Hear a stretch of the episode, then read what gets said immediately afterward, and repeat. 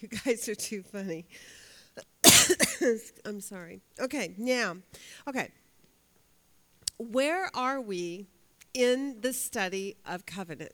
So far, um, we just kind of want to go back and reflect on the building blocks that, that are taking place here. And I don't know if you're seeing it that way or not, but you know, inductive Bible study is about going into, when you're doing a topical study, it's about going into a subject and kind of beginning to lay a foundation of general knowledge and then taking that big picture, which we did after week one, and then honing in on each aspect or quality of it and developing our deeper insight about that one particular point, right? So week week 1 and even week 2 we looked at the big picture of definition of covenant. So tell me what we know about the subject of covenant. What is a covenant?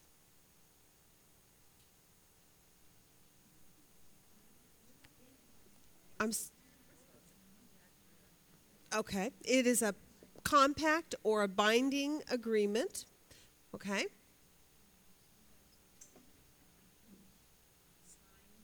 Yes, it involves signs that accompany that covenant. What is the purpose for a sign? It's a way of reminding you of the covenant that was either the promise that was made or some specific quality or aspect of that covenant that was made, okay? Oh my goodness, you missed the chair. Are you okay?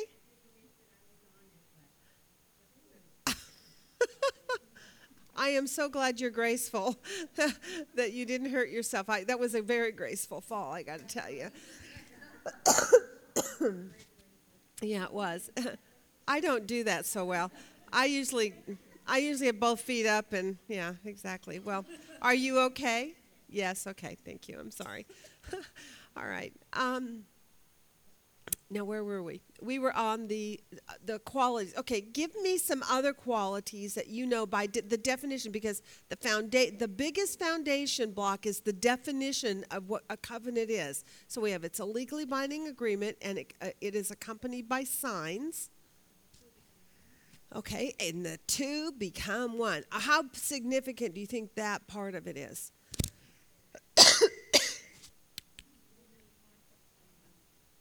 Pardon? Yes.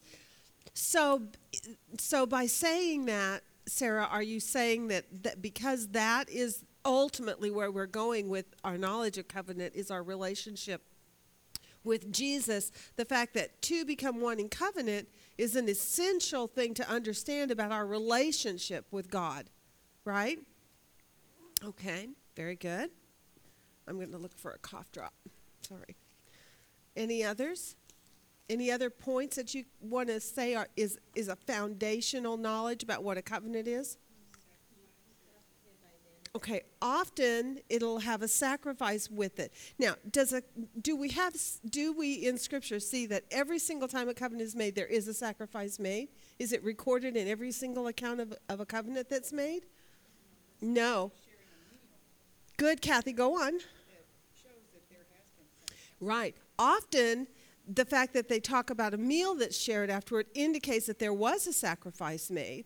Now, with Jonathan and David, we didn't see a meal or a sacrifice uh, mentioned, but does that mean there wasn't one, or does, or what does that maybe mean?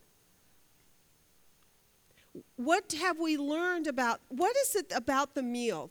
Again, what is the quality about sharing a meal um, of that sacrificed animal, what, what does that convey to us? What's the message in it?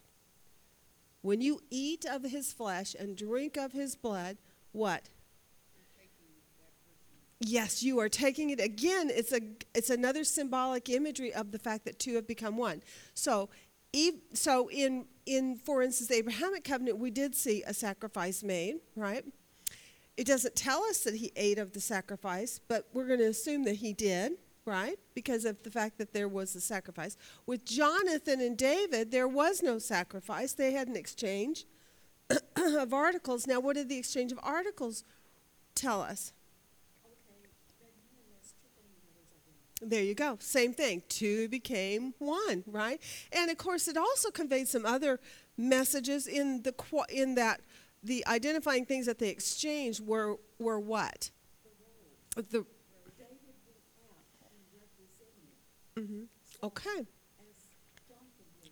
Right. So he two became one in that case, right? Mm-hmm.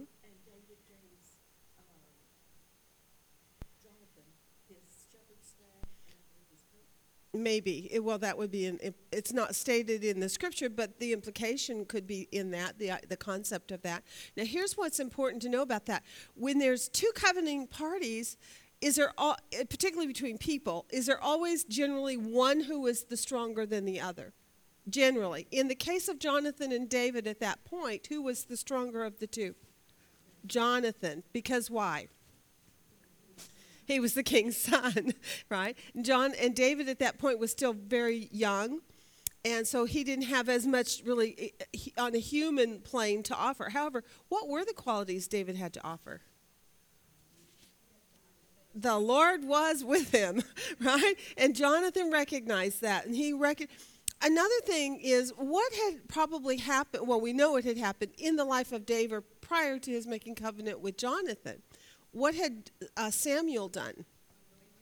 He had anointed him to become what?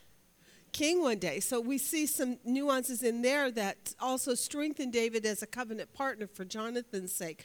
Jonathan, knowing that one day God is going to bring him to be the next king, um, kind of gi- gives uh, David a little bit more equality of power in that relationship. His is yet to come, but Jonathan recognizes that. Okay, so two have become one. Even if a blood sacrifice is not mentioned in the text, and they have not eaten of the flesh of that, making two one, are there other things that convey the exact same message of two becoming one? If they, like Jonathan and David. And the answer is yes, because we just talked about him putting on the cloak or the or the coat of Jonathan and taking on his identity, right? Okay. So, big picture what we want to see about this subject is covenant is there are a variety of ways to convey the same truth message. Correct? Two become one, and sometimes it's seen by an excho- exchange of clothing, other times it's seen by the eating of a meal, right? Um, others, it's by the drinking of certain things, right? Like in particular, uh, some of this, these um, ceremonies that we looked at in cultures around the world last week. We saw how we even see them in the world doing the same thing the drinking of blood that has been commingled in a cup, for instance. Okay, so those are big, broad things that we learn. In covenant, two become one. Um, what else in covenant that you know now at this point? Yes, mutual uh, um, responsibility to one another and mutual sharing of a life. Correct? Again, it's still back to two became one, right? Like what's yours is mine, what's mine is yours. At my house, it's what his is mine and what's mine is mine. right. And there's a duty to defend one another, to protect one another's honor, to represent one another uh, loyally, faithfully, and correctly, to give a correct esteem of your of your covenant partner. Are are there any times in Scripture where we see stories presented, historical uh, records given to us, of how Israel did not do right by God's uh, uh, holiness in the world. That he did, they did not represent Him correctly. And what was God's response to that? Huh? Mm-hmm. Okay, in under the co- the covenant of the law, he would bless them if they did correct by him, and he would curse them if they did not. And so, uh, when we studied Ezekiel, for instance, what ultimately happens with God and Israel? That's right. He casts them out of the land, allows them to go into their captivity because they failed to do what they're supposed to do. That is to represent, as Susan said, represent your, your covenant part, partner correctly, right?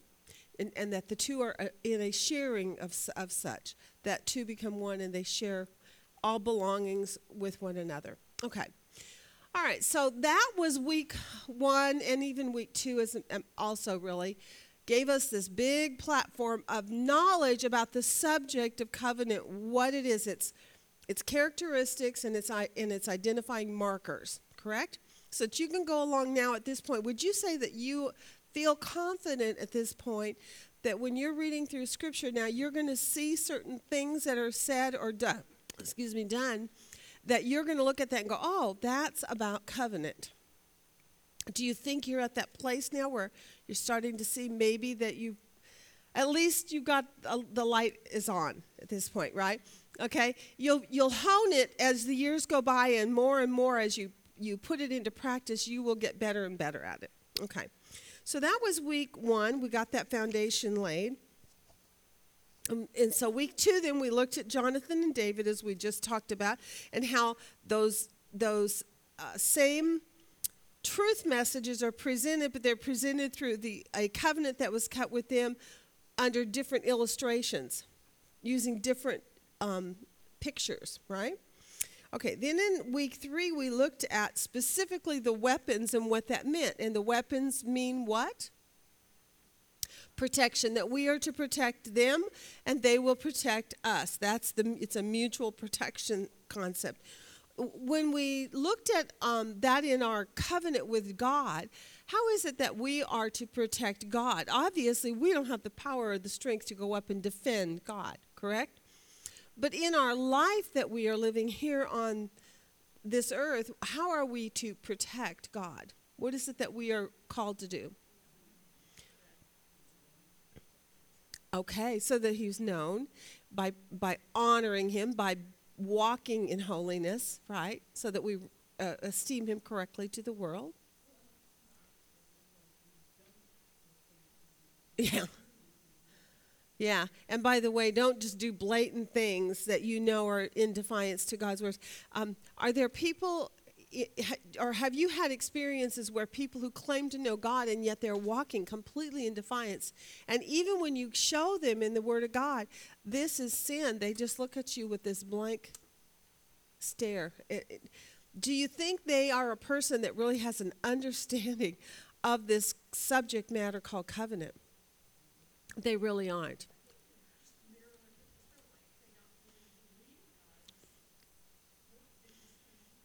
Mm-hmm. Mm-hmm. You know, there's also another, I think, basic problem in a lot of Christians' lives, and that is how they view the written word of God.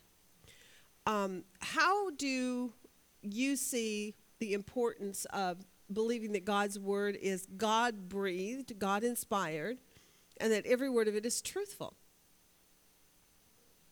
How, why, is, why do you think it's important, and how can not believing that really cause trouble for your faith?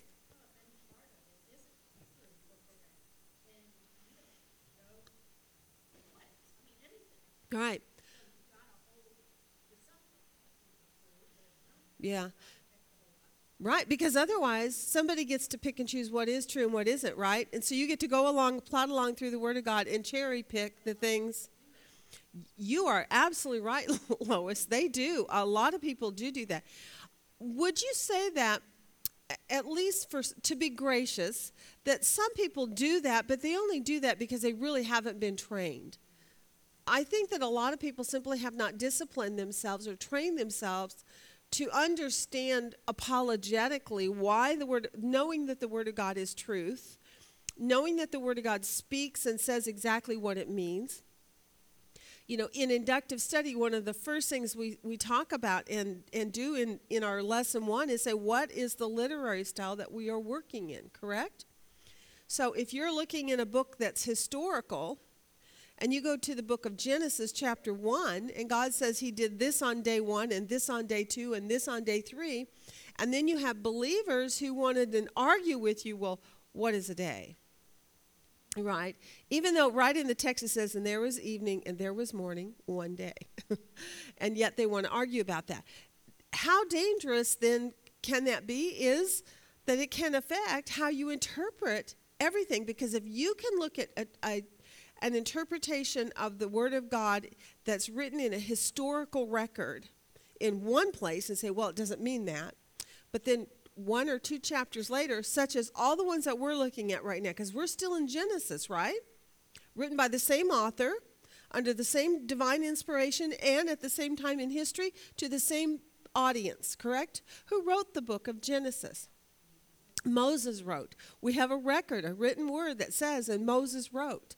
And, and he wrote, as a matter of fact, the, the first five books, and, it, and, and it's called the Pentateuch, or the Book of the Law, and Jesus credits it to, it to him when Jesus was on this earth. There's scripture where Jesus says, as it is written by Moses, right? So you can argue with Jesus then, I guess, about whether or not you believe that Moses wrote. So Moses wrote, when was that in history? You know, all those things kind of play into this. Then you look at that and say, okay, if in Genesis 1 it wasn't literal, then when you get to Genesis 12, 13, 14, 15, 16, 17, 18, 19, which is where we are, right? Those are the, the books we've been looking at. Then you would say, well, then those can maybe not be taken literal also. I'm making this point because I, I'm, I'm saying that in, in inductive Bible study, there are um, uh, uh, rules, basically, there are pillars of, of truth on how we handle the Word of God. And if you will do it accurately and hold to it fastly, then your interpretation is going to be more accurate. You're going to come to better interpretation. It doesn't mean that we won't still have occasionally times when we will mess up and we will get down on a rabbit trail somewhere. And then we'll have to make a correction later and come back and go, oops, I misunderstood that, and this is why. Right? If we're humble, we just confess that. As you are taking a study, a topical study, we, we start by building a foundation. We look at pieces and we put them into our, our basket, basically, of, of insights and understandings. And then we set that little basket over here. Now, what we're ready to do after we've laid that big foundation of knowledge is start to look at these little points. So, we have looked at the one is the weaponry, the idea of protecting him. We've looked in lesson four, we looked at the seriousness of covenant. Now, how, did, how is the seriousness of covenant conveyed to us in the practices of covenant making? What is it that they did? What is it that happened with the Abrahamic covenant, for instance? The animals that were cut in two and laid up opposite. Yes. So in that, then God passes between the, the pieces of flesh. And what was that called? A walk into death, a death to self, right? And, and now living your life for your covenant partner. Right? All right. So that was in cha- in four. Then in five, um,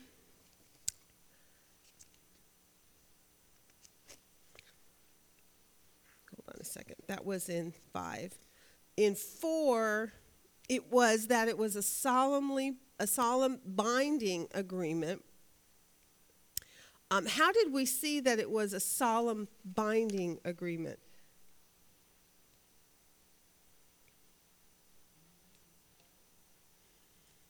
yes, we actually didn't do that, but yes, that's a very good example of that. That um, that God takes seriously His His plan and what He's going to do, and He protects it. Correct. So if a person has made a vow to God, it—because we didn't really pull that one in, but still, the idea is if God is has has made a promise, right? And he did right? What did let's go let's start with that. What did god promise to abraham? That's just that's because we're going to talk about the subject of circumcision today and see how that quality of ins, the insights from that particular uh, practice in covenant making what that indicates to us what the picture of is and what we're supposed to learn from it right?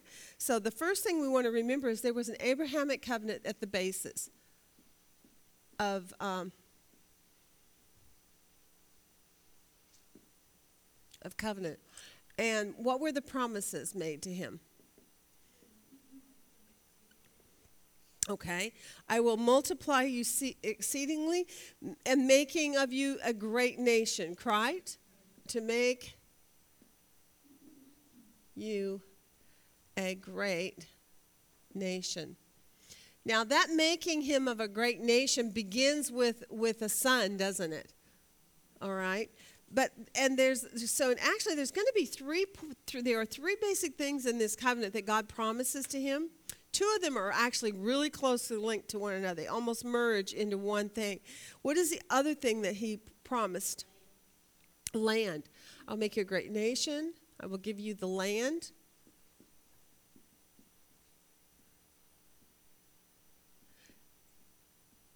And, he's, and it's speaking of the land of Israel that God is going to give to them and to their descendants after them, correct? And there's going to come a seed who is going to be a blessing to all the nations, right? So I'm going to want to make you a great nation and a seed. Um,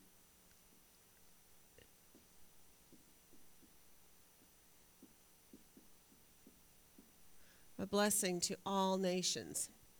Now, I didn't write that verbatim, so it's not a quote directly from the text here.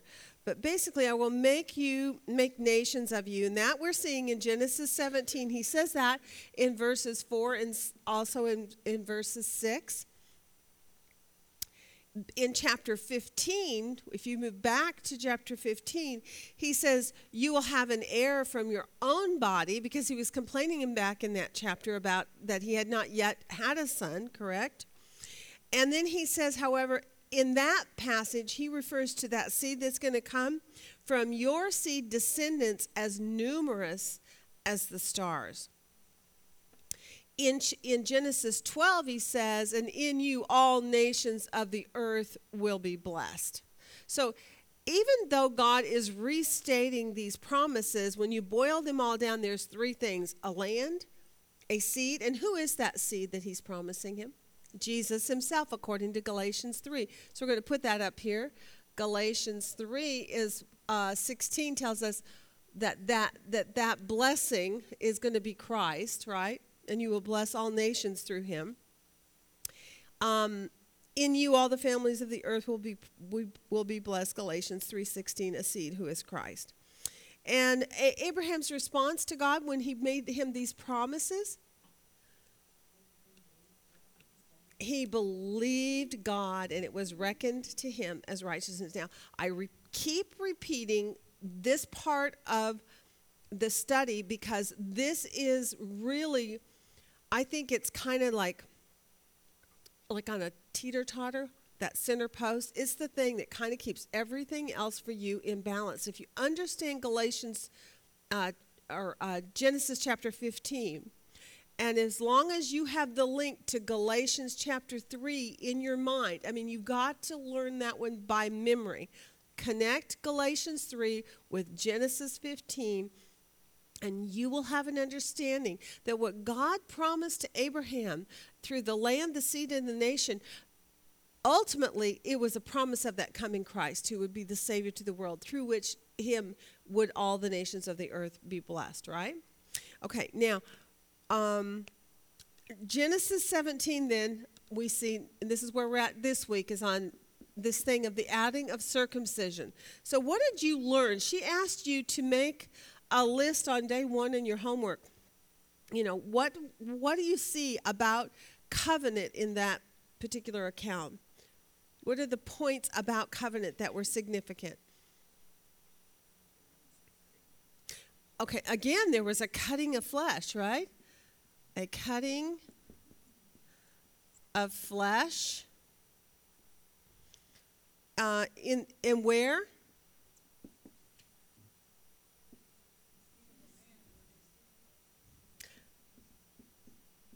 Yes, it, li- it literally says in your foreskin. So I knew it gets becomes very graphic, and I'm so sorry, Don. We apologize, but it's important, and, and this is going to become a significant point of why God selected this particular sign and the location even of the sign or the scar was significant in its communication of a, of a, of a message, of a point that he wanted Israel to remember. He also said concerning circumcision, what was it going to be?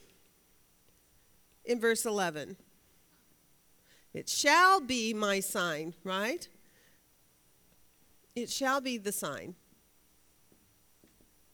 of my covenant. Okay? So God declared it. He's the one that chose it. Man didn't come up with the idea. God said, This is what I want you to do. And so, in that, even though we don't have then an, an expounding definition of why there and why that particular kind of a sign, does uh, Trumbull's book that Kay often has referred to, and I did finally get my, my book in the mail. If anybody wants to look, it's called The Blood Covenant. And I started reading through it and marking uh, with yellow highlighter in it. every story that she has given, every quote that she has given to us are uh, verbatim right here in this book. So she literally quotes it directly from, from the book into our homework, which is really nice. This is a really good book. And there is a lot more examples of covenant around the world that, of course, are not in our homework. There's mountains of things that Trumbull covers. But he mentions about the covenant. Tell me what he, what he um, what Trumbull said about the covenant mark being where it was. Do you remember?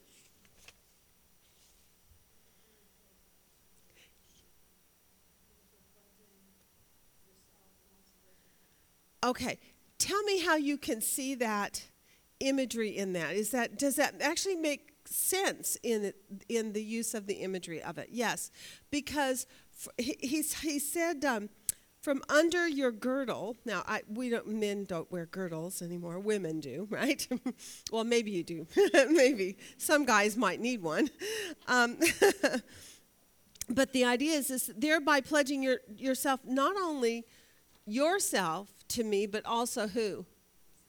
The descendants after. It was going to be the mark of that sign. This is really interesting. The way that they, they take you through this is to say, this shows that you're committed, and initi- it was initially um, put into place through Abraham. So he took that, that action. He obeyed God. It says, in the very day that God commanded it, he did it, right? He and all his household. Excuse me. Now, how does the next generation in, take in this covenant? How do they get brought into this covenant?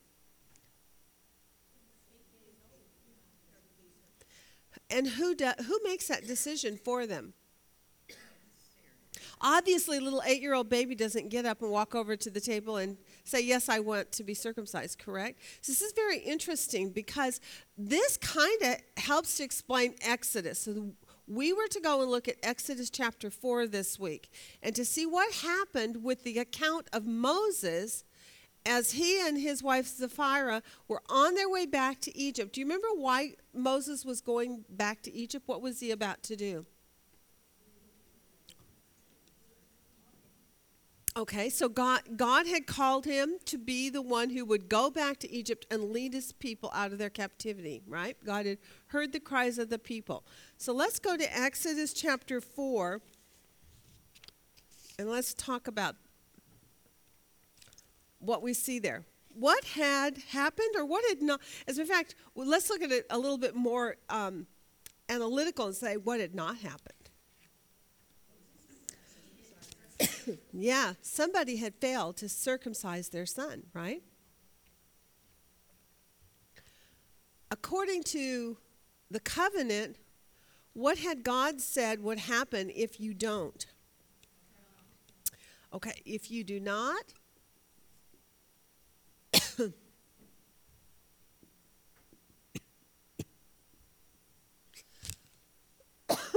I'm sorry, I'm having such a hard time all of a sudden.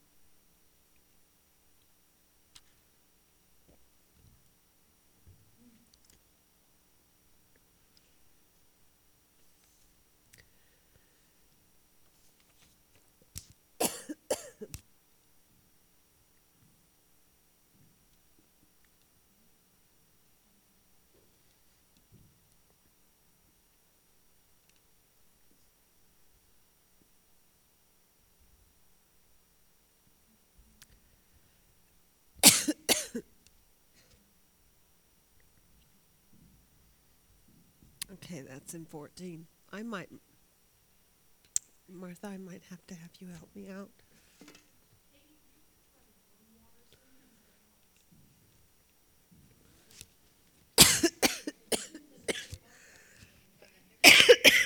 I'm sorry, it's just the um, congestion that gets going.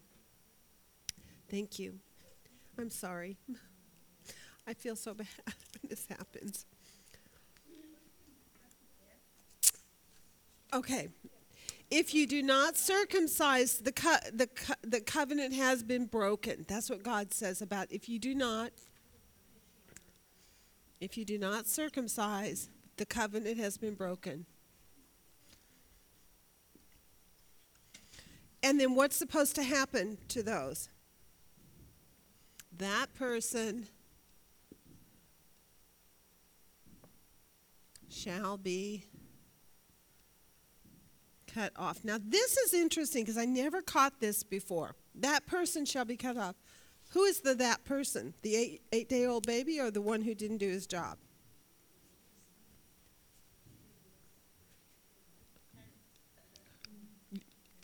Did you all ever notice that before? That you will be cut off means the one who didn't do their job. It's not the eight year old baby, because as that eight year old baby, if he was not circumcised as he comes of age and is capable, he can step forward and have that done, right? But who's, who's going to be cut off is shown to us in Exodus 4. So, what happens when uh, Moses is on his way to Egypt? Yeah, th- and there were some interesting things in here. It says in verse 24 that the Lord met Moses. Did you catch this? And sought to put him to death. I looked up that word met. Did anybody happen to do any word studies along the way on this? If you've done it, I would love it if you shared. No? Okay, I'm just going to take, because I found this really profound. It, it kind of hit me as I was looking at it last night, and I thought, this is interesting. It says that he met Moses, and that kind of sounds friendly, right? No. the word met here means a linear movement. It is a straight line. It's like a bullet, it's like a straight line. He met him, and it shows an encounter. When they meet, it's a it's a impacted encounter. It's a straight line. So it is it is like do you remember when you were a kid and you you your dad and your mom had said go to bed go to bed go to bed finally here you come here comes dad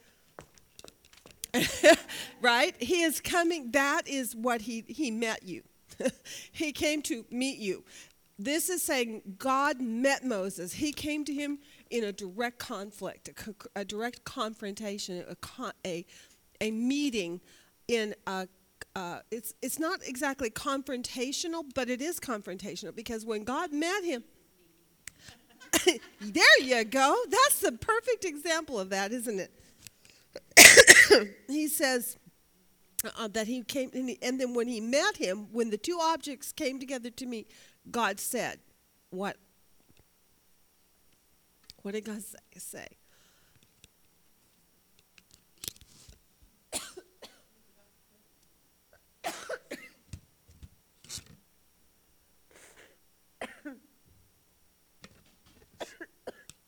Martha, will you do this for me for a few minutes? I'm sorry. okay. Can you handle it, you think? Know, Martha, you can do it, girl. I'm so That sorry. be too hot, be careful. Okay, thanks. Just take a sip. She's just gonna help me out. Sure. Thank you. Okay, I'm so sorry. I just can't, I can't talk and choke at the same time. Yeah. Bless you, bless you. Okay. Okay. Sure. Show me where you are. Okay, I am, I'm kind of in like three places. Oh. That's how I work. Okay, what we're doing is we're just covering this first column, Okay. the picture seen in, co- in circumcision. So we're talking about that Abrahamic covenant. We see that, um, what God teaches us about what the, the circumcision is a- about. okay. And now we're talking ab- about Moses, what Yeah, he yeah, failed to okay. do, and why that circumcision. Okay. And I want to hit this first. Oh, okay. All right. Oh, that's okay. All right. Just want to make sure I get. I, I want to do you justice in all the work you've done. oh. oh well. all right. So. So let's go. So this is page 72 of the homework, Exodus 4. Um, so yeah, so and, I, and the, the question she had is, uh, as she said, she, he met him, like, which means a confrontation and sought to put him to death. and so why do we, what did y'all put as to what happens and why? What was he not doing? What was he, what do we, why do you think God sought to put him to death? Yeah, yeah. Yeah, exactly. And what was Moses being called to do? He's being called to deliver the people and even bring the Mosaic law, and he himself wasn't keeping the covenant. So God needs to, right. But then what happened that, uh, how do you say, not circumvented, but stopped? What, what, how was Moses' life spared, maybe? Mm-hmm, mm-hmm. So she knew, she knew, she knew right away what, uh, what hadn't been done, right? So, so, so going back here, Exodus 4, God, Lord's, Lord confronted, I'll just put Lord confronted Moses because that's what Katie said uh, was like a confrontation, Moses, to put to death.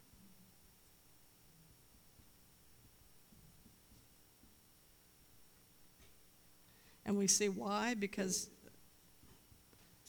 because he did not circumcise his son. Yeah, so that, yeah, so they, yeah, so Moses was the father, so he was, Moses knew. Moses knew better, right?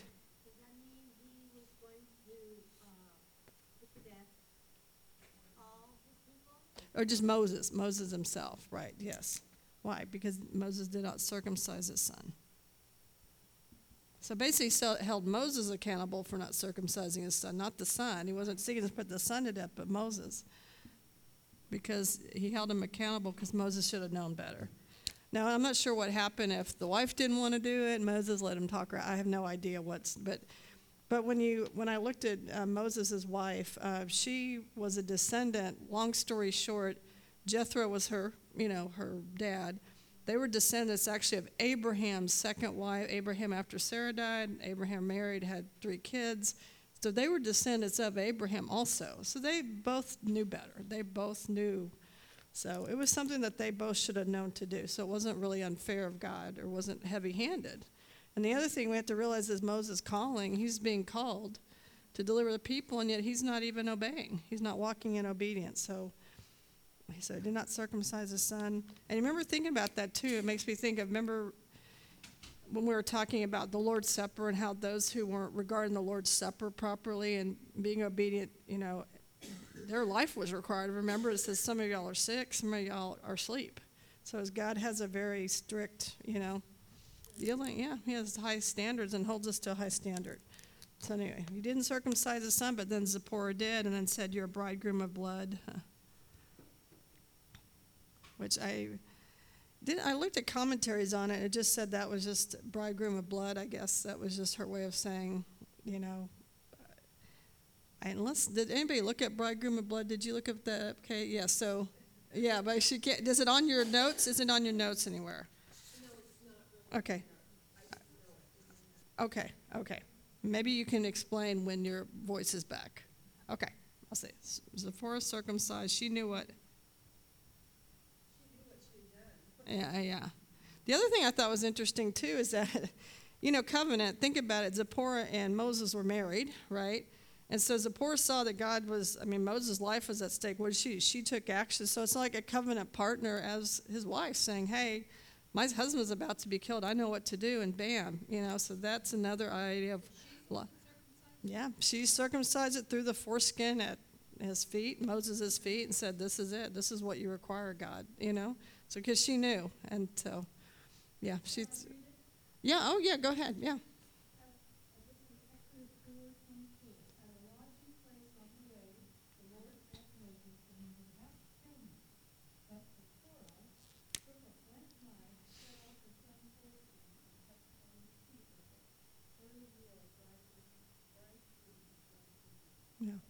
And Katie will explain that later. I, I, I admit I didn't look up, although I did look up the background of Zipporah, so I did do my homework in that to see that they could have known. What it's saying there is that Ziph- because Zipporah was in covenant with Moses, what happens when a man and a woman go in covenant? She become one. What had Moses been in covenant with already? God. So now he and her are one, so guess what does that make her in relationship with God? A covenant. And she calls him a bridegroom of, co- of blood me. So just a blood meaning mm. Moses, now she's in blood covenant also with Moses, and therefore they're both equally responsible to all things. It's like when you marry, you take on all the debts of your spouse, he takes on all your debts. Uh, anything that you were committed to previously to marrying him, he is obliged to support you in. Likewise, you are obliged to support him in everything when you go into marriage with him. That's what Zipporah is saying there. Would you let me to continue? Okay. Okay. Okay, good. Okay, good. Yeah, because said watch me botch it up. okay. Anyway, so so we have Exodus four here. Oh, here we go. Lord met Moses. Okay. Um, and we did wise circumcision. Okay. Um, let's see. I'm just making sure I stay within everything here. The last part of that I'm going to take you into is different, is not in your. It's in Ezra nine and ten. in That Ezra. Ezra. Okay. Do you do you want me? So, yeah, let me, let me just, hang on. just Okay. stay there. Um, This is co-teaching, I like this, kinda fun. Yeah. Yeah. Okay, all right. Yesterday, when uh, we were in Sunday school class, we were talking about um, Ezra and the pe- the people of Israel as they had returned back to Egypt or back to Jerusalem, rather, having been in their bondage of, in Babylon, and they were going back to rebuild. It's all about the rebuilding of the temple and such. Okay. So when they got back there, one of the things that they found was that many of the people had intermarried, right, with the, with the people of the land. So in Ezra 9, it says, Now when, when these things had been completed, the princes approached me, saying, The people of Israel and the priests and the Levites have not separated themselves from the peoples of the lands according to their abominations, those of the Canaanites, the Hittites, the Perizzites, the Je- Jebusites, the Ammonites, the Moabites, the Egyptians, and the Amorites. Okay, what had God said through Moses back in Deuteronomy 7? When you enter into the land, what? Do not intermarry with these people. Why? They will draw your hearts away from me, and you will fall in, basically into sin. You will begin to worship their gods. And then what is God going to have to do? Remove them off the land, right? Okay, so that was the commandment. That was part of their covenant with God. Now, Ezra and the people come back. They get back to, it, to uh, Jerusalem, and they're ready to now rebuild after their 70 years in captivity. And what they see is that the people were not doing that. And he says in verse 2 of Ezra 9, For they have taken some of their daughters as wives. Now, this is interesting because this is almost the same statement as you see in Genesis 6, where it says, And the sons of God took the daughters of men, whomever they chose. Right? Here it is. For they have taken some of their daughters as wives for themselves and for their sons, so that the holy race what, what's the holy race?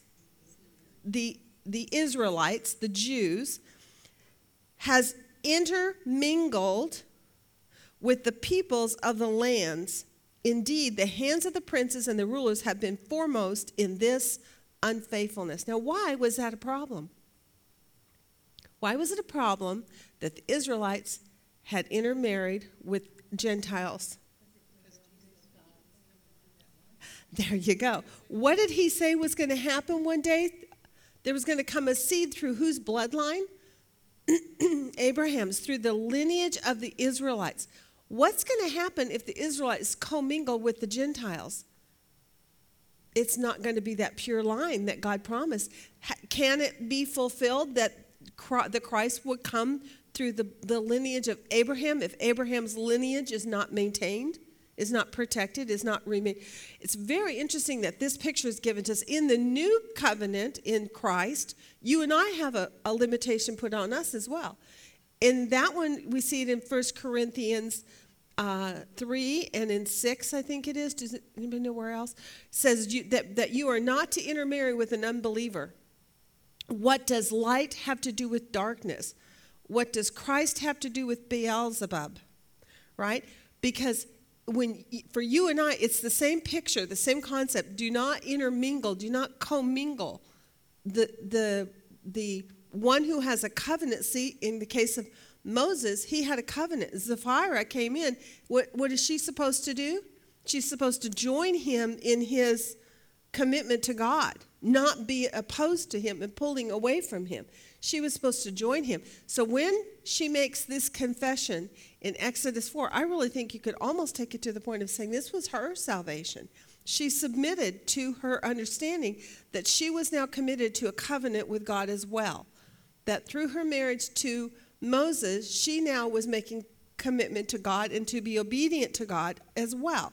And she did. She cut the foreskin of her son and threw it at the feet of her husband. So, Ezra chapter 9 and 10 goes on to explain that in the end, what happens is the people who commingled, who married these women from other lands, they had to put their wives away, meaning they had to divorce them. But in doing so, they did it appropriately by the law that's given to them, where God made exceptions for people who just could not live together, even though because of the sins of the people, He did make allowance for, for that, but He didn't like it. He hates broken covenant. But in this case, this is very interesting. And th- here's one of those nuances about covenant you have a covenant between two people, humans, and then you have a covenant between God and you. Which trumps which? Your relationship with God always trumps. This is an example of that. The people had disobeyed God and they had made covenants with, with, with the women of the land, the Gentiles. So you had Jew and Gentile intermingling, messing with God's plan his promise to Abraham, his promise to all humanity, that the seed would come through his bloodline. So, in order to, to fix what they had messed up, they had to put away their wives and, and basically purge the sin from their midst, and, and then they had to move forward. Now, the scripture doesn't go into any details to say, did these men remarry then? What did they do? But it just simply says that they put them aside, they put them away. And why? I mean, at first, the first time I went through this and looked at it, I went, what? They're getting a divorce and God's okay with this? I don't get it. Because isn't that breaking a covenant? And, and isn't that a problem? Wouldn't God hate divorce? And wouldn't God think that that was just horrible? And the answer is yes. But what is the higher calling? Our, our, our um, relationship with God or our relationship with men? And when it comes to retaining the holiness of God's plan and the standard of God's plan, what is your higher calling? You're wanting to be married to a Gentile woman or your, uh, your re- responsibility in your relationship with God? Which has the higher calling for you? This is an example that what God says is if your spouse tells you you must commit some kind of a sin, your higher calling is not to your husband, it is to your God. If your wife tells you to do something that's a sin, I want you to go out, Dawn, and rob a bank because I want more money. Go rob me a bank. Who are you to obey? Your wife or God? God. I mean, that's drastic, ridiculous. I know. Thank goodness you don't have to rob a bank today. Aren't you glad? And the fact that I'm not your wife is helpful too. but, uh huh. I know. Well, so they go with their mother, and mom raises them. And in the law, they did have provisions, but it would be, it would be that there's going to be hurt. There's no doubt about it because they sinned to begin with. Should have never happened. It's just like in our world today when a husband and wife are divorced, what happens? They have some kind of a shared custody, there's still relationships that go on and so forth. But these children are not of the bloodline and they are to go back into the Gentile world with their mom and live in that world unless they become proselytes. I suppose and it doesn't talk about that here. But they could they but God is saying that the man was the one responsible to retain the, the uh, covenant. He is the one, like Moses was responsible. That's why God was putting Moses to death and not Zipporah. Moses is the spiritual leader of our homes. Or Moses is the spiritual leader of his home. Our husbands are the spiritual leaders of our homes. So God held him responsible, just as he held Adam responsible with in the uh, Garden of Eden situation. This is parallel with Abraham and Ishmael and Uh, Yes, and sending Hagar out. Exactly. Did you ever wonder why God said to him, "Obey your wife Sarah and send her send him out? Send Ishmael out, send and Hagar, and they both went out into the world." Do you remember that storyline? Why did God do that? This child shall not share in the inheritance. Through Isaac shall I name your generations. Right? So what God was doing is purging again. Abraham, what had Abraham done in regard to Hagar? Had he jumped ahead of God? Had he taken matters into his own hand? At, as a matter of fact, at whose beckoning call? Sarah's encouragement. So again, he listened to the wife of his, uh, uh, the voice of his wife. Should he have done that? Who's the spiritual leader? He is. Thank you. I feel so much better, by the way. My throat is finally good. That passed. Thank you. Also, uh, ultimately, the reason for that captivity goes back to when Solomon had the, the wife. Yes. Oh, I know. And all the Yes. Yes. Yes. So again, here, here, this is just a beautiful demonstration. I couldn't miss the opportunity to take you there and show you this. I know it's not one we looked at in our study, uh, but it came up in my Sunday school class yesterday morning. Our Sunday school class yesterday morning, for those of us who are all in there. And I just thought this is a perfect example of when you disobey God, the covenant that you are responsible to honor first and foremost is the one with God.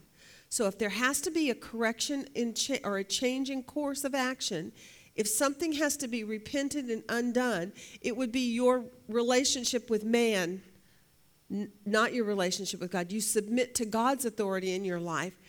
And there is a higher calling. This is one of the reasons why God does not like us to mess with the marriage between a man and a woman. There is a picture in it of Christ and his church, according to Ephesians 6, right? So when you mess with the marriage picture, you mess with the gospel plan. Here, with, um, with um, um, this Ezra account, with chapter 9 and 10, again, they were going to be messing with the plan that was to come of a seed through the bloodline of Abraham. This is why the covenant mark was given to them where? At the very place of paternity. Because through that, the loins of Abraham, through the bloodline of Abraham, would come this seed. And in order to accomplish that, they had to, in the book of Ezra, make a correction. Sadly, people were hurt. Sadly, marriages had to be dissolved. Sadly, fathers and wives and children had to be separated. It was a great loss. Their sin caused a great pain.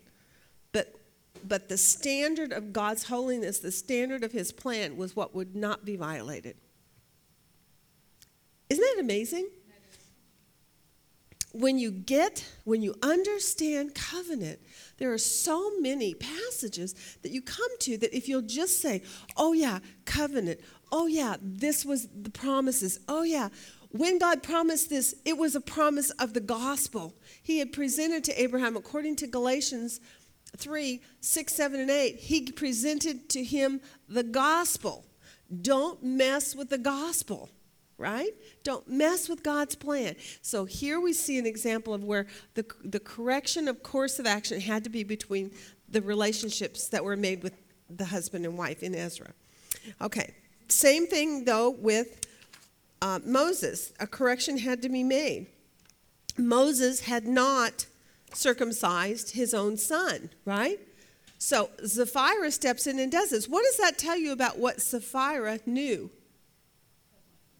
She knew what was supposed to have been done. We talked about this the last time we, that I taught this, and I thought, I can just hear the conversation that probably preceded this event that's recorded that took place between Zipporah and Moses. Zipporah says, No, no, no, he's just a baby. You can't cut him. You can't. No. I don't know if you guys went through this with your own children, but even when I had my son circumcised, you know, it was a real hard thing for me. I mean, I cried. You know, I sat in the hospital and cried because I just thought, oh, you're going to hurt him. But, you know, we did it. It's tradition for us to do this still to this day. Is it necessary today? No. Why? The Christ has come. The seed is here. The sign is no longer needed. We have the fulfillment of it, right? But is it a sin to do it? No. No, you can do it if you want to. It's just fine. But the sign for us is not for the same purpose any longer because we have the seed here. But in the days of Moses, that seed was to come. They had a sign and a mark in the flesh. And, and it, because the carrying forward of that responsibility was in the hands of the spiritual leader of the home, it was put in the, the, the body of the flesh of the man. And it was put in the place where the reminder would make most sense to remind them through your bloodline will come a seed who will be a blessing to all the world. Beautiful picture, right? I love it. Okay, so any questions on the picture of circumcision and how, why that particular thing was done? Everybody seems to be good with it. Uh, when a Jewish child is circumcised, it is commonly said of him that he is caused to enter. This is understood since he is circumcised at eight days old. Caused to enter because dad is the one responsible to do it. So when it says if he breaks it, this covenant, then he shall be cut off, right? That person shall be cut off. It's the father who should be cut off. And we see that demonstrated with this account here with Moses, where God was going to cut him off. Yes? No, because we're going to do that when we get into the, the, the new covenant. We'll, do, we'll be doing, we have to get into the new covenant first, but we will. Yes, we will, certainly. And hopefully we can link the idea of this circumcision, we will, because I remember we did do it. it it's in here just not yet. okay. Um, all right, I think that's all I have on that. Do you have any questions about circumcision or its sign or its purpose? You understand it's, sim- it's a beautiful pictorial reminder, kind of like the rainbow in the sky, right? Every time it rains, God gives them a rainbow and He says, This is to tell you that I will never again flood the entire earth to destroy all flesh upon the, on the earth. You can count on it. So every time it rains, don't get worried. I'm going to give you a rainbow to remind you that I said I will not ever do that again. Right? So signs have a, a direct correlation to what they're linked to. And so that circumcision is linked to the paternity bloodline that a seed would come through the bloodline of Abraham. Okay, that's done. Now we're going to go back very quickly and we're going to look at Jonathan and David's covenant. She asked us to look at oh, all kinds of. For, I know, we almost had to read the whole Bible, didn't we? 1 Samuel 18, 19, 20, 23, 31, also 22, 24, 26, 27. I mean, there was a bunch of verses. So rather than hit on everything, what we want to do is just in general talk about how we see Jonathan's faithfulness they, they cut covenant with one another, correct? They exchanged the robes and the weapons, and then they went about living life in covenant to one another. What happens very shortly after the covenant is cut between these two men? What's shown to us in Scripture?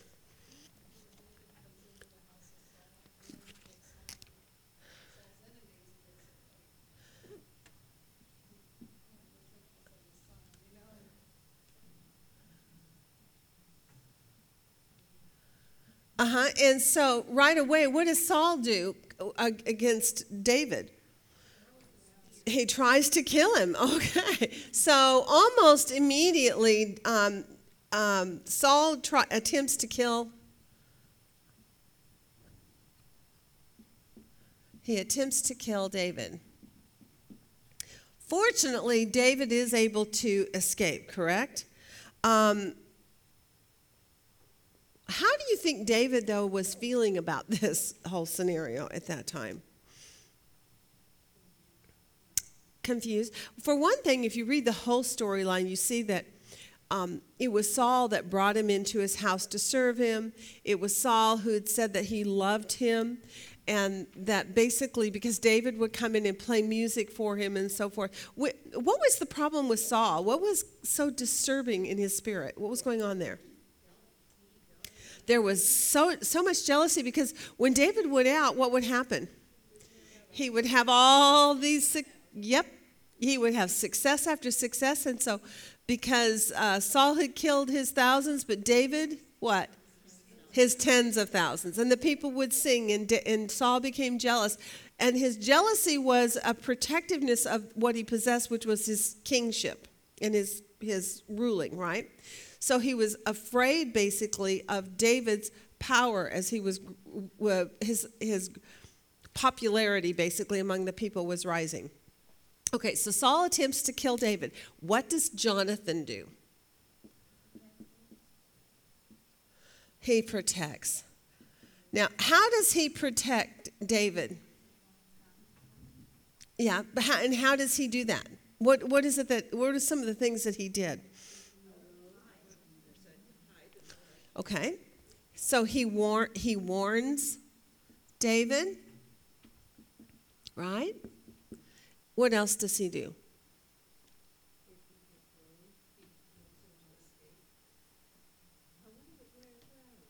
I'm saying no. You're right. You're, co- you I said I had two people going at once. I'm sorry.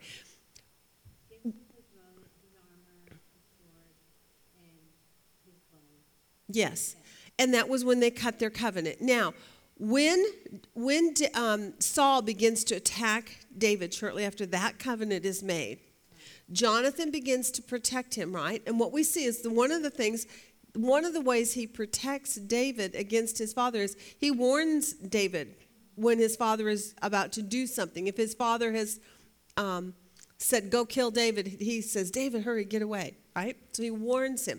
What are some other things that Jonathan does for him? It's right. He intercedes.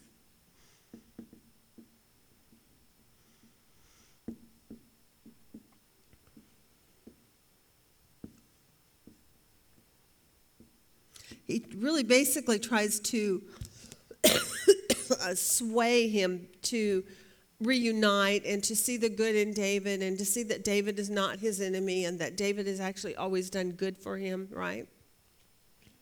Okay, what else do we see?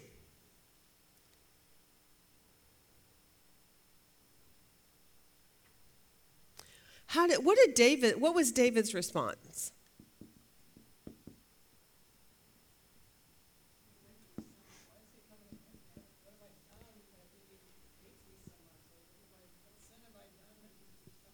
Okay, yeah. So David is very confused about Saul's actions against him. Although I would say he probably shouldn't be because what has happened with David prior to this?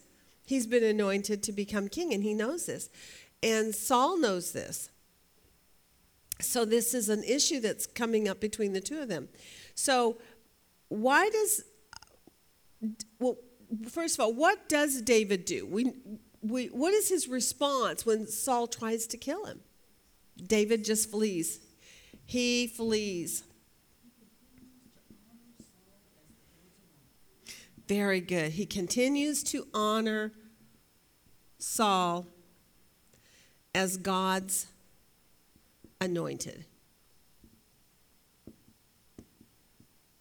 Okay, that one is super important because it kind of brings up a, an issue here. We see, on the one hand, that in this relationship, that Jonathan's faithfulness to protect David as his covenant partner, and then in and then also David on his part is to try to respond to the attacks, but still also be faithful to Jonathan, right? in the end, what David keeps saying in the text to us over and over is what is his reason for not killing Saul? Why does he? How many times did David have opportunity? Oh, at least at least two or three different times where he one was when he went into a cave. I thought that one was pretty funny. He went into a cave to relieve himself. And David is in there, and, and while he is busy, he cuts the hem of his uh, cloak off, correct? And then when he gets far enough in the distance and he shouts and he waves the cloak and he says, Look, I could have taken your life, right? But I didn't. But David's statement in Scripture is not, For the sake of my covenant partner da- Jonathan, I did not harm you. Right? What does he say? Because you are the Lord's anointed. Far be it from me that I should touch the Lord's anointed. Correct? So, what does that tell you about David's understanding about priority of covenants? Did you guys notice that? Was that ju- because it was interesting to me? The way Kate uh, couched our question to us was, "How do you see David being faithful to Jonathan?" Well, every statement that's given to us is, John, David did not do it because he was God's anointed. He was the anointed of the Lord. So I got to thinking about that, and I went, you know, that is very much like two or three other places just this morning where we've talked about who whose covenant trumps whose in scenario and which one is recorded for us in the text. We know that David has a covenant with Jonathan, and for that reason alone, do you think he would have touched the king? No, because he had covenant with the with his son. But he only mentions the relationship between David and who? God himself, and he says, "My highest accountability is to whom? God." I thought that was interesting.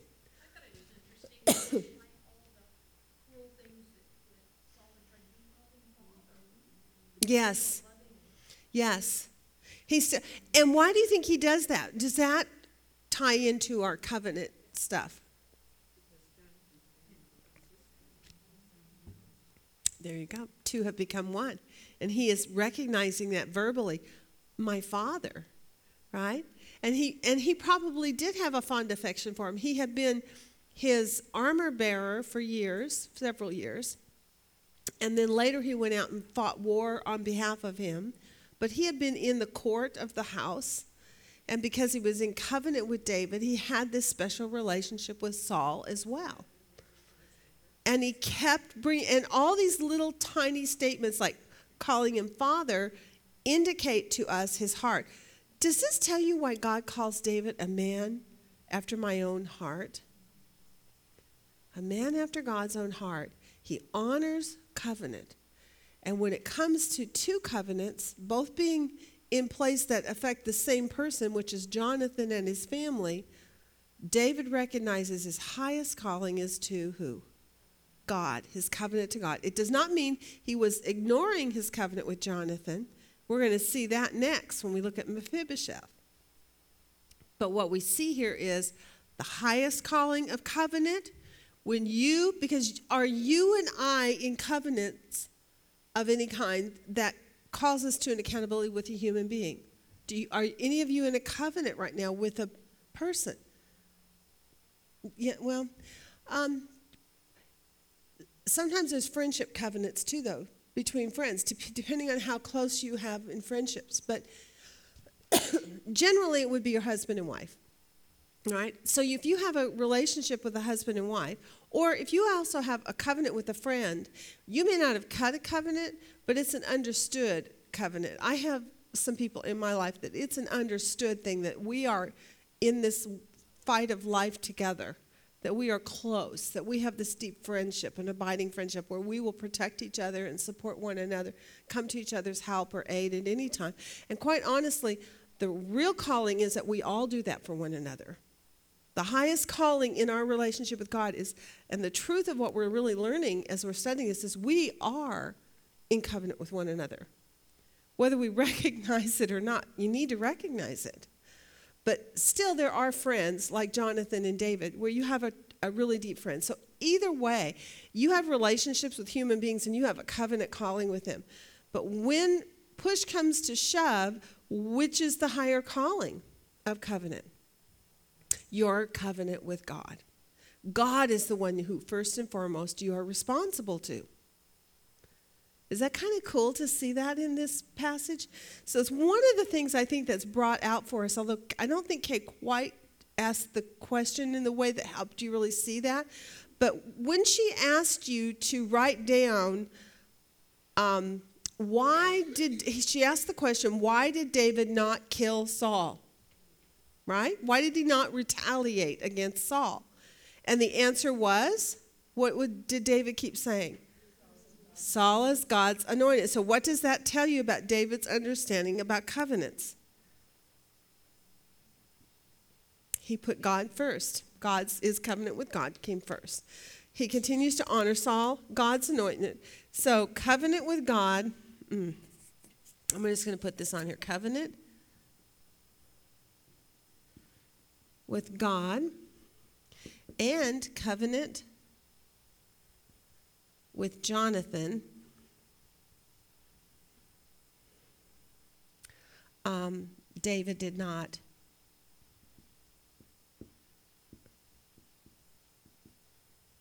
He did not touch. I can't spell. Touch the Lord's anointed.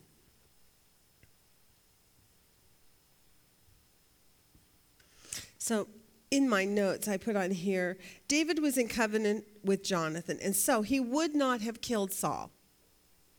But sometimes men do break covenant. Now, if he was only in covenant with Saul, I mean, with Jonathan, rather, if he was only in covenant with Jonathan, and Saul kept coming up against him to kill him, think of this what if it was Abimelech?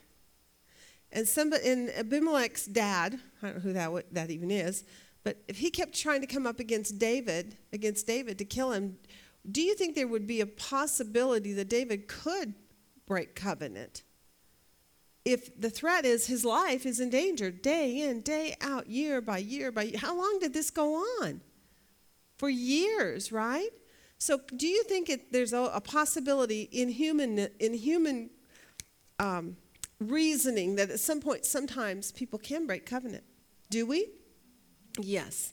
But the interesting thing with this storyline is what God showed us is there were actually two covenants in play at here with, with the same people all involved. So it's almost like there was a double reason for David to not touch the king's anointed. He was in covenant with Jonathan, but he was also in covenant with God. And covenant with God always trumps. Okay? So that's why that's the one that is mentioned in the text, not David. So if that was confusing to you, you might want to make yourself a note in your scripture that says the reason he mentions the, the covenant with God as the reason he doesn't kill him is not because he doesn't have a covenant with Jonathan, but because God's covenant is the trumping of the two. It's the heavier hand in the two. So it was beneficial basically for David. I think in a way, excuse me, it was interesting that um, God set a scenario in place here in David's life that gave David a double portion reason to not touch the Lord's anointed. And in doing that, he was disciplining David and teaching David and actually even protecting David in a way, don't you think? Because David now had two reasons, not just Jonathan, but Jonathan and God, to obey God. And it gave him the strength and the stamina and the determination and the discipline to do as God would want him to do, which is to not ever touch the Lord's anointed. Yes.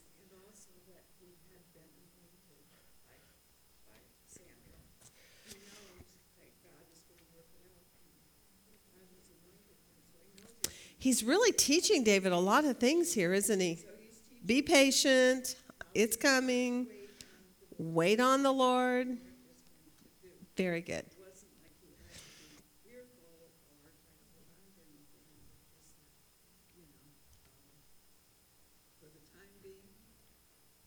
Yeah. But having two covenants working on David so that David would comply with holy living, holiness before God, that's pretty cool. I just thought it was interesting how, how the covenant with Jonathan spared David's life because David was Saul's natural enemy. hmm If it hadn't been a covenant with Jonathan and David, David would have been taken out into death. Yeah. Very good. Actually, you know, it's also is very interesting is you take that to the next step. Do you remember at the end where Saul and David finally has shamed him enough? What did Saul demand of David? show loving kindness and don't, you Saul, exactly. Saul requested of him. Remember in this storyline late? Does everybody remember this part? Where Saul says, Promise me that you will show only loving kindness, that you will not destroy my descendants from off the land. Really? In 24, yes, it is in 24. Uh, 24 6, I think he says, Far be it on, maybe it wasn't in 6. Um, what verse was that? So this was when David swore to Saul, he was cut off Saul, this is Exodus, sorry, Samuel, First Samuel twenty-four, twenty-one to twenty-two. Okay, so 24, 21 to 22. Okay, good.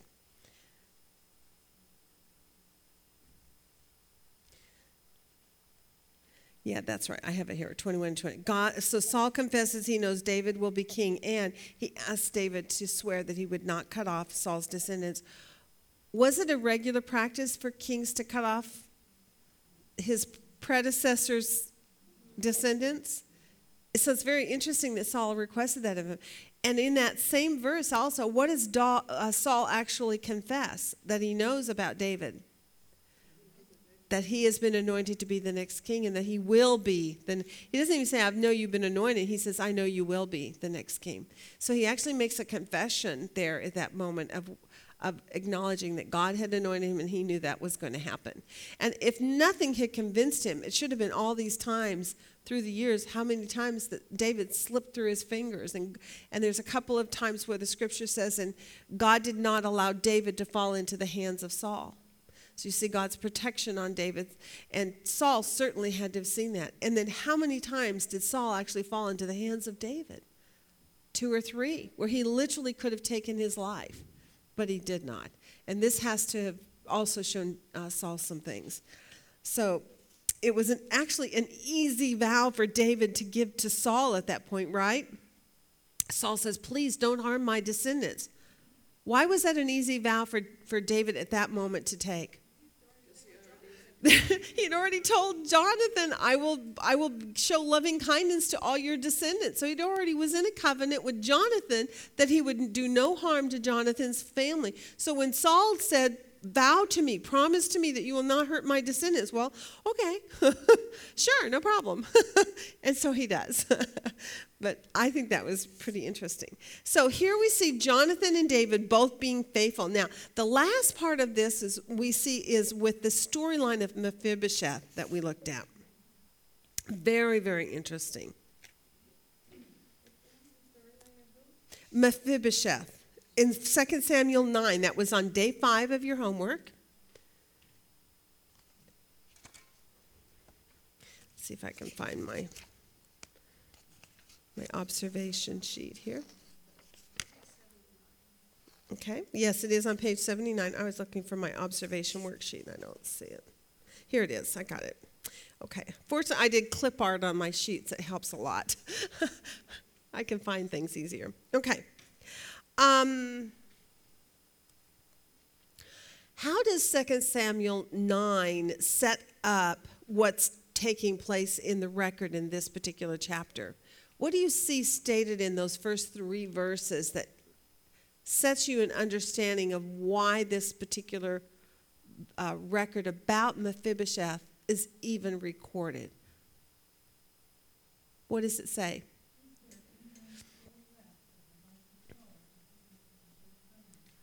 Okay, so that's in verse 3. Is there any one of the. uh, I thought one said Jonathan. Oh, okay, for Jonathan's sake. Okay, yes, I'm sorry. Okay, yes, that I may show him kindness for Jonathan's sake. But then he repeats it in verse 3, and do you see what he says there? For the house, that I may show kindness anyone of the house of Saul to whom I may show the kindness of God. So, actually, in this chapter, he actually makes mentions of both his vows the one to Jonathan and the one to Saul, that he will show loving kindness to the house of Saul. So, isn't that interesting? I don't know if you caught that or not, but it's kind of cool because he's making a passing reference to the fact that he has made a vow to Jonathan and he has made a, a, a vow to um, Saul. And in both cases, it, it, affects the same people, the house of Saul, right? And then, so what happens is he sends out word um, looking to see if there's anyone left of the house of of Saul, that he might show what? Loving kindness. Here's our word again. That covenant word, loving kindness. I love that that that we now know that that word literally is a link to an understanding about the subject of covenant. Anytime you see for instance in the New Testament where it says they will know you are my disciples by your love. That's that loving kindness. When you show loving kindness to one another, that's a that's a covenant term of relationship with one another. I love that. All right, so in here, what happens? What he sought to find a descendant, and what happened? One was found in verse 6. Mephibosheth is found, and they bring him to him. And then what happens? What does David do to show loving kindness? I loved that. He literally makes him as if he's a son. And it says, and he eats with him at his table on a regular basis. He sits him at the table among his other sons. So he makes him as if he's a son. Isn't that cool? So he restores to him that which had belonged to Saul. Wow. I mean, that is a loving kindness thing, isn't it? Because technically he had inherited all this. This was his now. But he actually sought to make sure that, for the sake of his covenant promise, that he would show loving kindness, that he did this for the sake of Mephibosheth. There's one quality about Mephibosheth that they keep mentioning. What is that? That's, he was lame in both feet. now, what does that have to do with the storyline? Does anybody know? Or does it, can you understand how um, David's actions on his behalf might, some of that might tie in?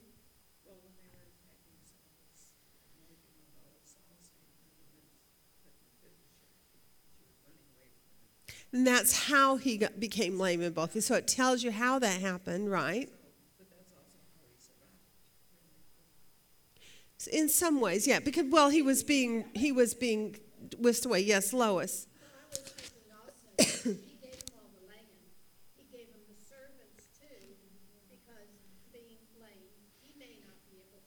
Absolutely. Right. It's really an interesting picture because in the, the hierarchy of the royal kingdoms and of the, the way that the royals treated one another in those days, Mephibosheth should have been killed by David, but he wasn't. His life was, was spared. Mephibosheth was a, was a person who was lame in both feet, so he had a real disadvantage. So when David reached out to, to show loving kindness to him, one of the first things he does is assign to him people who will work on his behalf to make provision for him. People who will farm the land, people who will bring in the crops, people who will care for his household. And, and it was quite a number of people, wasn't it? It was a pretty nice sized staff. As a matter of fact, when I looked in the commentaries on it, it said it was a staff of, uh, of um, sufficient uh, quality or, or size uh, equal to that of a royal. So he got what a royal would normally get from a father to sons or nephews or whoever was entitled, and that what he gave to him was equal to his uh, position as a son, as if he were a son. I thought that was pretty cool. So he he does that. He he gave um, Mephibosheth rights of a son to eat at his table, and um, that therefore he would also be taken care of. Wow. So, do you think David fulfilled his obligations in covenant here of loving, showing loving kindness to the generations, descendants after? So, what Kay did is she kind of mixed a couple of different things in one lesson.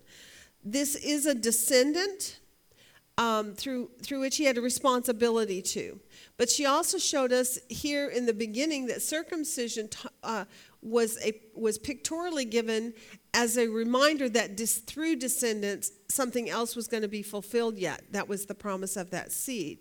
So she mixed kind of two things. One is our obligations just in generality. If we have a covenant that extends to the family, and many covenants do, then there is a responsibility to do so. We saw Jonathan be faithful in his side of it up to the point when he died. And then we see David, even after Jonathan's death, to continue to fulfill his covenant responsibilities and his vows to Jonathan. We also see in there this, this other teaching that when a, when a covenant must be obeyed, the higher calling of covenants is that with God. And so, so uh, with um, David, every time he makes mention of the fact that he does not attack Saul, it isn't just for the sake of Jonathan's covenant, but first and foremost, it's because he's in covenant with God. That's pretty. That's pretty good teaching, isn't it? Pretty good li- life lessons in there for you. Anyone have any thoughts on that? On how that applies in our life? Your life? like they kind of say how it did in the past, because you know, covenant partnerships, business covenants. That's exactly right. You know, this is an important point, Carrie. We go into business partnerships on a regular basis, and they are covenant. You have to be careful who you go in covenant with. Go ahead. And so I was up for partner in one firm, and this issue came up where uh, we were taking on representation of companies who wanted to for- promote abortion and use fetal tissue for experimentation. And so they were really, um, Wow. abortion because they could use those bodies, you know, for experimentation. And I stood against it. And, um, everybody was very surprised because they thought, you know, lawyers should be all for this stuff and everything.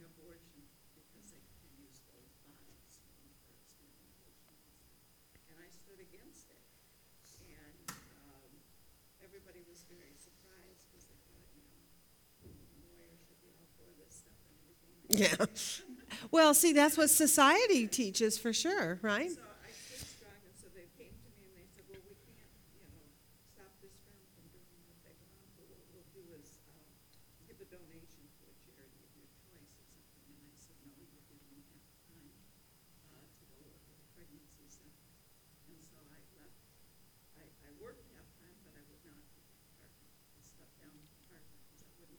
partner with Good for you. that was against Wow. relationship, and I said I wanted, you know, time to go work at a pregnancy center, and eventually I just went half-time walk, you know, working from. And they kept saying, have you ever regretted your decision because you were being, uh, primed to be head of this division and everything, and I said, no, I've never regretted, Yeah. Wow, Carrie, what a testimony. You do, do you ever think about who was watching you in that and wonder how your commitment to God? And and I mean because this is a morally based decision. This is saying this is what D- David did. I mean, you think about in his world it was about politics, it was about him coming to the throne, it was about him becoming, you know, the leader, the king, and it was all politics. And in politics of that day, the normal thing would be if you if you got your your opponent, your your evil nemesis in your clutches, you would of course you would kill him. Do you remember the conversation with the men that he had a conversation with who were with him in one of the accounts and they wanted to kill him? And look and, and their their response was, Look how the Lord has put him into your hands. Now, David didn't see it that way. Why, what do you think was going on there on God's part of this? What was God doing? There you go. Do you think this might have been his Abraham on Mount Moriah's moment of a testing to see, will you honor me, David? Will you not touch the Lord's anointed? After all, you are my anointed, right? In even when he, when, when Saul did finally die, you know, and the, the, the In those- Amalekite that, that went to him, and Saul said, kill me, and, and he did, but then David killed him because he killed Right. Well, actually, he didn't kill him. He only said he did. He actually didn't. Saul killed himself because he was afraid in that moment. He actually didn't kill him. But when he went to give the report because he thought it would make him look better, he lied and said, "I killed him, and here's his, you know, his things." And David said, "Look," um, he said, "I killed a man for killing." Meph- not uh, Ishbosheth, I think was his name. Was that his name? On his bed, correct? The son of Saul of Saul on his bed. He was the one that was he was co-regenting with him at one time. Let me look in here and see if I can get his name. Ishbosheth. It's in um, 2 Samuel 2. So um, David told the men of Jabesh Gilead also, because they had shown kindness to Saul, Saul by burying him, David would show loving kindness to them. But those men had killed him on his bed, and David killed him for that. And David said, Look, if I killed men for killing the son of the king, what do you think I'm going to do to you who, who claims from your lips that you killed the king, even though he really didn't? that, but he thought he was doing something that would put him in favor with the king. This is all political. So, in a way, Carrie, this your story of politics and kind of the intrigues that were going on in your business covenant is very much the same as what's going on here. It's and and it comes down to a moral choice of who are you going to obey? Your covenant with God or your aspirations in life. David was given many opportunities to put to death Saul, but he chose not to because he had fear of God. He had respect of God. He had honor of God, right? And he knew that, that this would be sin for him. As a matter of fact, when he cut the, the hem of his garment off in that cave, what happened? He felt so guilty for even touching the, gar- the hem of his garment that he then, and then he's, he has another opportunity later and comes down into the, the camp into the middle, and it says the Lord put a deep sleep on them so that they were able to come in, and he took his sword, right? Was his sword? And then he comes out, and then he stands at a distance and again says, See, I had opportunity and I didn't. What um, this storyline of David and how God is preparing his heart. He's teaching him life lessons of value that were important for him. He was teaching him to honor God above all things, teaching him to respect the the calling. It's kind of you know even in our world today, Daniel says it. Who is it that raises up kings and puts kings down? It's God. To not touch the Lord's anointed. Now, God sometimes even anoints kings that are not godly. And he anoints men to work on his behalf, like King Cyrus did, even though they never knew him, it says. The scripture says, And he never knew me, but I anointed him to be the one who, through whom I would work and do. He did the same thing with, with um, Pharaoh in Egypt, and he worked through him to perform miracles in order to reveal himself to his people. God is working in your life, He's working in my life every single day to refine us, to teach us to walk in holiness, and above all, to honor our covenant with God. So, in order for you and I to do that, we must, number one, know what the principles of holiness are we need to understand without a shadow of a doubt our first and foremost calling in life is to honor our covenant with God above all. He trumps every other covenant, every other relationship that you have. And scripture in the New Testament says that he who will not hate father and mother and sister and brother, pick up his cross daily and follow me, he's not worthy of me. And that's what that's talking about. It's talking about priority of relationships, priority of, of covenant responsibility. Who is your highest calling to, and who is your strongest commitment supposed to be to? And when God takes you through a testing, do you, do you pass the test? Did David pass the test? Yeah, I think he did. Doesn't mean David was not perfect, however. We do know that there were some shortcomings on his part, but he did well. The other side of that coin of God is our covenant partner and we are responsible. is God is our covenant partner and He Yes, is good, absolutely. only our good and our best. Right. And as we follow Him and His ways, that's what He's trying to give us. Right. Right. So absolutely. I mean, we only have been looking at it, this from the side of our response and our responsibility. You know, and as we as we walk, the, the New Testament is loaded with scriptures um, and teachings that talk about our walking by faith and not by sight, and uh, the putting ons and the putting offs and how we're to be obedient. All this is about sanctification. What we're seeing here in this is the sanctification walk in covenant. Abraham believed God and it was credited to him as righteousness. God sealed him in that moment. It says it was the day of his salvation in that moment. Righteousness was imputed to him. And then God cut a covenant with him. And when he cut covenant, with covenant comes responsibilities. There's a relationship that's, you, you are absolutely assured. And the covenant is given to, according to Hebrews 6, as an assurance to the vows that were made. God is promising you these things. You and I have promises that we're still waiting on from God, right? Things about eternity and about the, the, ra- uh, the rapturing of this body and the receiving of a new body and eternity, a thousand year reign on this earth with Jesus Christ ruling and reigning from Jerusalem and you and I being with him, we are going to come back with Jesus on white horses arrayed in our, our robes that have been given to us, the robes of righteousness, which are, are, the, are the good works or the good deeds of the saints. I love that. How white is your robe and how big and long? I remember Kay talking about it. She talked about coming back as the bride. And she says some brides have very modest wedding gowns. She says, but don't you want a, a wedding gown that's big with a train that goes forever? and that was her idea of encouraging us. I thought, I don't know. It's all about taste. but the truth message in that is that you're to work hard to make your gown as beautiful for God as possible because the whole point is your works are His glory. He receives the glory when you come before him. The crowns that are given to you for, for being the overcomer and the one who did well, those crowns are going to be thrown back at his feet. What will you have to give back? Right? In covenant with God, it is a, it is a two sided relationship.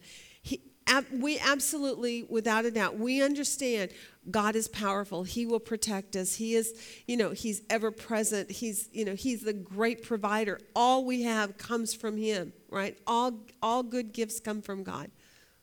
But on our part, what are we responsible for? And that's kind of what we're talking about here. We're seeing the responsibility that you and I have in relationship with God. And in these things that we look at here, we're talking about the covenant relationship of the family of God. I have a covenant relationship to every one of you to respond in the same way Jonathan did and the same way David did. And particularly with David, where he says he would not hurt the Lord's anointed. I am not to, to hurt or touch the Lord's anointed. Who are the Lord's anointed in this room? Every one of us, I pray, right? Every one of us who've made a relationship with Jesus, entered into that relationship with Jesus Christ. We are anointed by his spirit. We are one family now. Two have become one. And in this case, what is it? 25 have become one, or 20, or however many are here today, right? We are one because we have been joined together in Jesus Christ. And we have a relationship that requires that we put one another's needs above our own. And that's what we see with the examples of David here, particularly when he got to Mephibosheth. He, he wasn't just laxative. He didn't wait for Mephibosheth to just show up and then he would say, Oh, I, I'm, let me do something nice for you. But he actually pursued him. And I love that part of the storyline. He sought for someone to be a blessing to, that he could honor his friend Jonathan, and that he would honor also what he promised to Saul. For you and I, it's all about honoring also God, right? You will know they are my disciples by their love.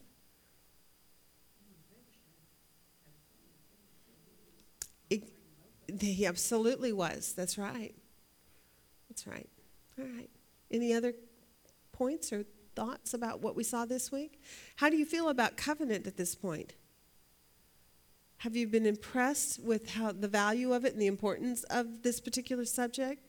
This is a study, a subject I think that needs to be studied by everyone. It's just, there's so many little points to it, huh? All right, well, good job, y'all. I will see you not next week because we are off, but the following week. I didn't, I didn't know we had a week off. I'm, how nice. I, I get to sew or something this week.